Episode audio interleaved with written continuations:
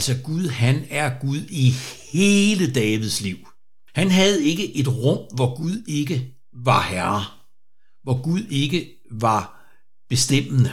Og det synes jeg er en, øh, en, en, en, en påmindelse øh, til mig og øh, i dag om at leve helhjertet med Gud.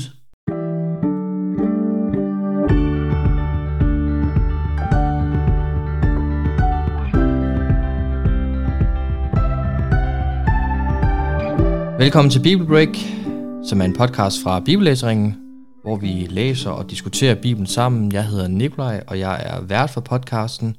Og igen i dag sidder jeg over for Hagen Christensen, som er landsleder i Bibellæseringen. Velkommen til. Tak skal du have. Hagen. I dag skal vi beskæftige os med salme 9, som jo er et samsurium og en blanding af både nogle takkesalme-elementer, nogle klagesalme-elementer og et kongeperspektiv. Og så vil nogen jo hæve, at den hænger sammen med salme 10. Men øhm, nu har vi adskilt dem, eller det har vores bibel i hvert fald gjort, så vi tager salme 9 for sig og salme 10 for sig. Jeg vil starte med at læse salmen. Salme af David. Jeg vil takke Herren af hele mit hjerte og fortælle om alle dine under. Jeg vil glæde mig og fryde mig over dig og lovsynge dit navn, du den højeste. Mine fjender ved, de snublede og gik til grunde foran dig. For du skaffede mig ret i min sag. Du satte dig på tronen retfærdige domme. Du troede folkene og gjorde det af med de ugudelige. Deres navn har du udslettet for evigt og altid. Fjenden er tilintetgjort og ødelagt for evigt. Byer har du lagt øde. Ingen husker dem længere. Men Herren har taget sæde for evigt og stillet sin trone frem til dom. Han dømmer verden med retfærdighed og fælder retskaffen dom over folkene. Herren bliver en borg for undertrykte, en borg i trange tider. De, der kender dit navn, stoler på dig, for du svigter dem ikke. For du svigter ikke dem, der søger dig, Herre. Lovsynge Herren, der bor på Sion, fortæl folk, folkene om hans gerninger. For han, der hævner mor, husker dem. Han glemmer ikke de hjælpeløse skrig. Vær mig nådig, Herre. Se, hvor jeg plages af dem, der hader mig. Du løfter mig op fra dødens porte, for at jeg skal forkynde hele din pris, og i Sions datters porte juble over din frelse. Folkene faldt selv i den grav, de gravede. Deres fod blev fanget i det net, de lagde ud. Herren har givet sig til kende. Han har holdt dom. Den ugudelige blev fanget i sine egne gerninger. De ugudelige skal vende tilbage til dødsriget. Alle folkeslag, der glemmer Gud. Men de fattige glemmes ikke for evigt, de hjælpeløses håb slukkes ikke for altid. Rejs dig, Herre. Lad ikke mennesker få magten. Lad folkene få deres dom for dit ansigt. Herre, indgyd folkene frygt, så de forstår, at de kun er mennesker. Hagen, jeg har lyst til at starte med at stille dig et spørgsmål, der handler om de første to vers, nemlig vers 2 og 3. Jeg vil takke Herren af hele mit hjerte og fortælle om alle dine under, jeg vil glæde mig og fryde mig over dig, og lov, lovsynge dit navn, du den højeste. Hvad tænker du på, når du hører det her med, at Guds navn, eller Gud bliver beskrevet som den højeste? Jamen, øh, det første, jeg øh, tænker, det er, at, at vi møder et tema her, som vi har mødt før i, i salmernes bog, nemlig, at genstanden for lovsangen er Guds navn. Vi mødte det for eksempel i, i kapitel 8, Herre, hvor herligt er dit navn, står der øh, to gange. Ikke? Og øh, sådan øh, er det faktisk i, i også i et større bibelsk perspektiv, men også i salmernes bog som hele, hele 87 gange har jeg talt op, er Guds navn genstanden for lovsangen, årsagen til det, grunden til det. Og øh, det, øh, det er det første, jeg lægger mærke til. Og så det andet, jeg vil nævne, det er, det er det her udtryk, jeg vil takke Herren, og så kommer det af hele mit hjerte. Mm. I salme 8, som vi havde i forrige afsnit, der, der havde vi det her med, at hvor herligt er dit navn over hele jorden, som understreger det globale perspektiv ved Gud. Gud er ikke en lokal Gud et sted på jorden, og så er der en anden, der hersker et andet sted, eller et sted i universet, og så er der en anden Gud et andet sted. Han er, han, der er én Gud. Og så kommer det her ned, øh, det er det lidt samme perspektiv ned i i, i Davids liv her med hele mit hjerte. Altså Gud, han er Gud i hele Davids liv. Han havde ikke et rum, hvor Gud ikke var herre, hvor Gud ikke var bestemmende og rådede. Og det synes jeg er en, øh, en, en, en, en påmindelse øh, til mig og øh, i dag om at leve helhjertet med Gud. Øh, i, I alt, hvad jeg gør mandag formiddag, øh, tirsdag eftermiddag, og ikke kun når jeg er til gudstjeneste søndag formiddag, og, og en from samtale i Bibelkredsen torsdag aften for eksempel. Hmm, nej. men, men leve 24-7 med Gud. Altså hjertet når det er det her hjertesprog, vi har her, er jo ikke et udtryk for den der muskel, der pumper blodet rundt. Men i bibelsk, øh, i bibelsk øh, univers, der er hjertet udtryk for det inderste af min identitet. Mit mig, mit jeg, mine værdier, det jeg står for. Følelser og tanker og vilje. Alt tilhører Herren af hele mit hjerte. Og netop det her... Øh navneperspektiv, hvis vi skal kalde det. Det går også igen i vers 6, hvor der står, Du troede folkene og gjorde det af med de ugudelige. Deres navn har du udslettet for evigt og altid. Og det ved vi også fra Babeltårns beretning, at, at de her babyloner forsøger at skabe sig et navn selv, og så efterfølgende så udvælger Gud Abraham som han vil gøre hans navn, at det er Gud, der vil gøre Abrahams, som han kommer til at hedde, navn stor. Altså det er Gud, der er den handlende det er du også inde på, når du nævner de her mange gange, hvor det er Guds navn og Gud, der handler, øh, som er centralt, der går igen i mange salmer. Her der står jo så øh, de ugudelige navn i kontrast til, til Guds navn. Altså, du tror folkene og gjort af med de ugudelige. Deres navn har du udslettet for evigt. Men lovsangen her, den går så ikke til de ugudelige navn, men til, til Guds navn. Ikke? Og, og det er klart, at der kommer et vældigt domsperspektiv ind over salmen her, som, som er dybt, dybt alvorligt, og som vi ikke bare kan, kan, kan springe over. Vers 9, han dømmer verden med retfærdighed og fælder retskaffen dom over folkene, og det betyder blandt andet, at den ugudelige bliver udslettet for evigt og altid, vers 6. Ja, og det ser vi også igen i, i vers 16-19. Der er en parallel mellem, der står, faldt selv i den grav, de gravede, og så at deres fod blev fanget i det net, de lagde i vers 16. Der er ligesom en parallel mellem både at falde i den grav, som de selv har gravet, og så at det er net, som de selv havde lagt ud.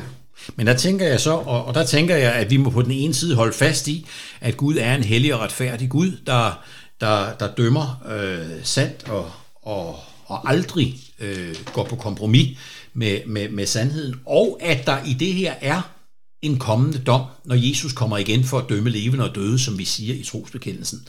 Men så kommer så det her med, med navnet, som han lovpriser, ikke? Hvad er det, at ved Guds navn, som er så fantastisk, så det fylder ham med håb og fred, på trods af den forestående dom. Og, øh, og her synes jeg jo, at, øh, at vi i salmen her skal tage op, at, at det her med, jeg vil glæde mig og fryde mig over dig og lovsynge dit navn den højeste. Det er jo fordi, der er i dette navn åbenbart et håb med tanke på, vers 9, at Herren dømmer verden med retfærdighed og fælder retskaffen dom over folkene. Og derfor spørger jeg, det der navn, som gentages og som igen og igen er genstand for lovsangen i salmernes bog, hvad er det, der er ved, ved det? Og øh, det er jo øh, svært ikke at tænke på, i hvert fald for mig, for eksempel Lukas evangeliet kapitel 2, hvor der står om, om Maria og Josef, da otte dage var gået, og han, altså Jesus, skulle omskæres. Fik han navnet Jesus, står der, og han, som han blev kaldt af englen, før han blev undfanget i moders liv. Hmm. Altså, jeg fik mit navn, da jeg blev døbt. Øh, der blev det kendt, for, for omverdenen. Det, det, sådan var kulturen og traditionen dengang. Det var simpelthen op ved døbfonden, at min mormor fandt ud af, Gisp, han skal hedde Agon. I dag, så har der, så har der også tidligere været en periode, hvor, hvor, hvor, hvor navngivningen og offentliggørelsen ikke hang sammen med dåben. Mm. Og nu er det jo sådan, at det ikke engang hænger sammen med, med fødslen. Øh, nej, vi får navnene at vide endda, før kvinden har født. Men Jesus, han fik navnet endda før han var undfanget. Ja. Han var altså tidlig på den, det må man sige. Og der går, hvor, hvad er det, der er ved det navn? Hvorfor fik han det navn?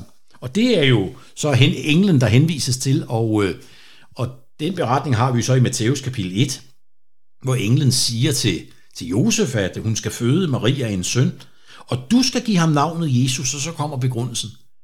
For han skal frelse sit folk fra deres sønder. Hvad er det, der er så fantastisk ved Jesu navnet? Jo, det betyder Gud frelser. I dette navn, og alt hvad dette navn er, og den person, der bar dette navn, indeholder, er det, at der er den frelse, som en ugudelig kan gå frem mod dommen med i tryghed og, og fred. Og det er jo så det, som jeg har skrevet et par steder ned fra apostlenes gerninger, som, som fylder i forkyndelsen i det nye testamente ja. og hos de første kristne. Øh, navnet, altså, jeg tager et par steder her. Apostlenes gerninger, kapitel 2 og vers 38, det er den første pinsedag, ikke? Da de hørte det, stak det dem i hjertet, og de spurgte Peter og de andre disciple, hvad skal vi gøre, brødre? Peter svarede, omvend jer og lad jer døbe i Jesu Kristi navn til jeres sønders forladelse, så skal I få Helligånden som gave. Kapitel 3 og vers 6 i Apostlenes Gerninger. Peter sagde, sølv eller guld har jeg ikke, men jeg giver dig, hvad jeg har, i Jesu Kristi Nazareans navn. Stå op og gå. Vers 16. Det vi er vidner om. Ved troen på Jesu navn har hans navn bragt denne mand, som I ser og kender til kræfter. Ved den tro som er virket ved Jesu navn, har for øjnene af jer givet manden hans fulde førlighed. Tre gange øh, nævnes Jesu navn. Og jeg så, hvorfor er det navn så fantastisk? Og så vil jeg læse det sidste sted, det er kapitel 4 i Apostlenes Gerninger.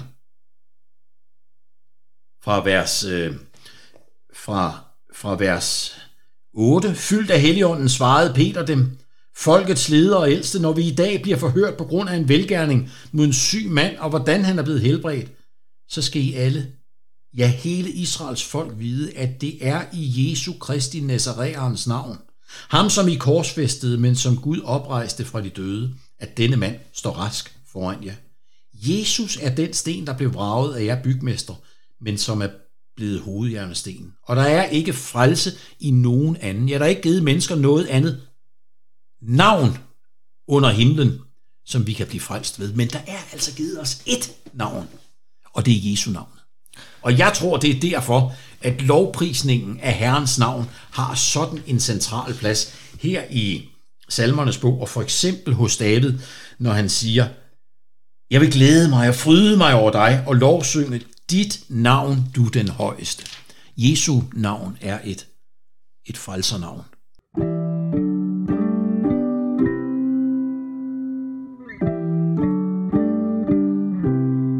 Så det vi skal tage med os, det er netop at søge Herrens navn, eller Guds navn og Jesu navn. Ja, det synes jeg. Altså, jeg har jo været med til i mit liv at synge, og vi synger den selv stadigvæk, selvom den måske hører til en anden generation. Navnet Jesus blegner aldrig. Ja, en god banger. Det kan godt være, at sangen blegner, men navnet gør ikke. Og, øh, og, og det er fordi, at der er givet os der et navn med det, han har gjort. Hans død og opstandelse. Så kan vi altså som det mest ugudelige synder gå frem mod dommen og blive kendt retfærdig for Jesus skyld. Ikke fordi vi selv har fortjent det, men for hans skyld. Derfor blegner navnet Jesus aldrig. Derfor siger jeg for min egen del, jeg vil takke Herren, også af hele mit hjerte. Jeg vil fortælle om alle dine under, det han har gjort igennem navnet Jesus. Det tror jeg er noget, vi skal tage med os herfra i hvert fald. Og det er jo også den måde, salme 9 bliver afsluttet på, netop som en bøn til, at Gud på en eller anden måde lad, må lade mennesker forstå, at de er mennesker, og, de er, og han er Gud. Altså i vers 20, rejs dig herre, lad ikke mennesker få magten, lad folkene få deres dom for dit ansigt. Herre, indgyd folkene frygt, så de forstår, at de kun er mennesker. Ja. Og hvordan vil Gud gøre det? Ja, det vil han blandt andet bruge David til, når han for eksempel siger, jeg vil takke dig hele mit hjerte, og fortælle om alle dine undere. Det er jo et, et kald til at fortælle om Jesus. Så det, der han længes efter i vers 20 og 21, kan gå i opfyldelse. Fortæl om Jesus. Det slutter vi på. Tak fordi I har lyttet med. I kan finde flere episoder af Bibelbreak på jeres foretrukne podcast-platform. Tak for nu. Vi ses i næste episode.